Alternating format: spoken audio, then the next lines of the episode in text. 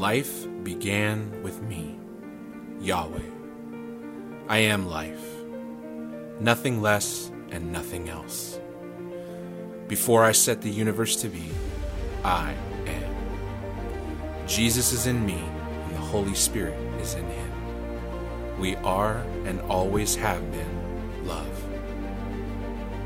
I created a host of angels to witness the glory of my presence and to worship. Out of my mouth, like tongues of fire, they poured into my court. Seeing the burning glory of my power, they let out a burst of song in awe of my majestic authority.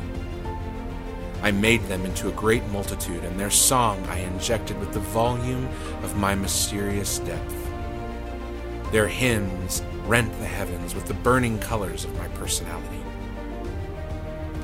At the head of this powerful multitude was Lucifer, his radiance and beauty surpassed by none other than my glory and sovereignty. But that was not enough for him. Lucifer ceased his worship, harboring this vision born out of hubris. Thinking he'd seen enough of my power, he declared himself Lord and beckoned the great assembly to join him.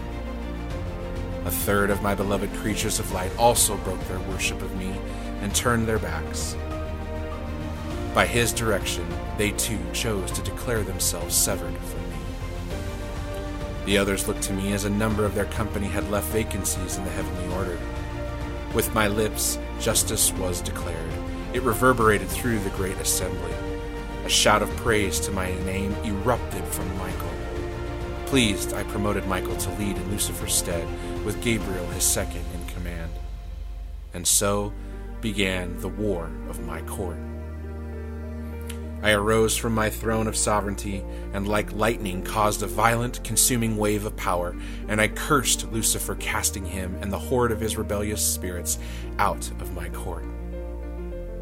In a moment, the father of lies and the lost spirits peeled out of my presence by the power of my righteous hand.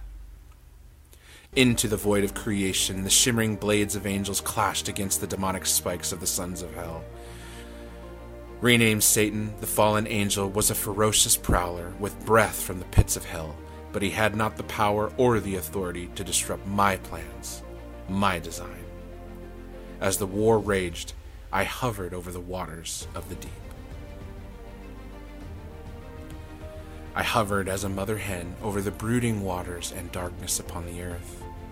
Chaos cannot keep me from creating, Rather, dust and darkness and even destruction are invitations for my breath of life. Into the universal void, I spoke light across the expanse. Distant specks of vibrant energy began filling the void with raw, fluid power. It reflected my heart, and I loved how good it was.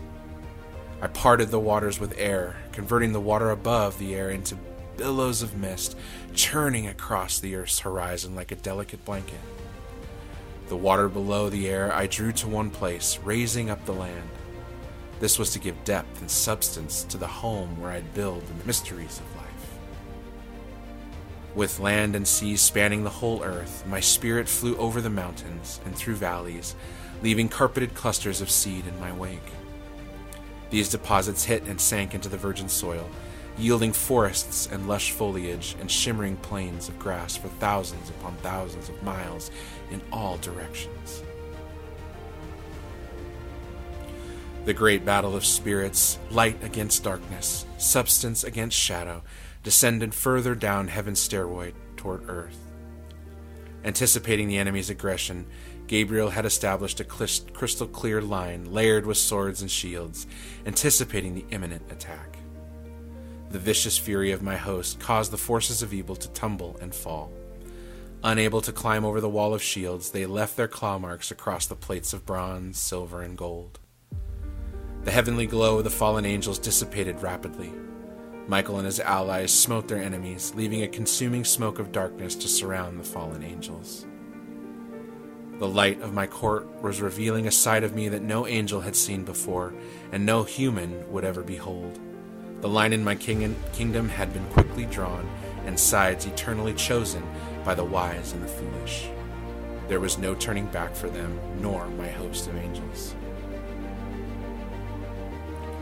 With earth now in bloom, flowers laying themselves out in petals to put their beauty on display, and trees adorning themselves with fruitful gowns spanning valleys and mountainsides, I ascended to the theater of space and rolled out from my mouth great ball of fire, the sun.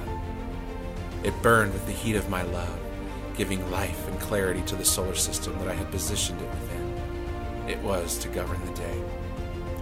At a shorter distance to Earth, I poured out a ribbon of rock and spun it into a moon, a celestial body smaller in size compared to its fiery neighbor. The moon governed night. This lit up the Earth, accentuating its beauty in a colorful variety green, blue, yellow, orange. I returned to its surface and opened up my sleeves upon the land and sea, ramping birds and beasts of the land and sea into their home. They all ordered themselves according to my living outline. Thinking he could hide himself from me with my cunning, the prowler watched from the cover of cloudy skies, waiting to see what I would make next. He had no idea, no forethought as to what my vision for creation entailed. He'd never come to admit it. This war was about to become far more than he had anticipated. There was a depth to my love so mysterious that he would forever be at a disadvantage in this war he had ignited. It was over before it began. He thought he could raise his hands against me, setting the rules in his favor. His hubris grieved me, but I laughed at his so called self elected lordship and exposed his ignorance. Lying was his call sign, death became his crown. As the fallen lie in wait, the mysteries of my creation began to unfold.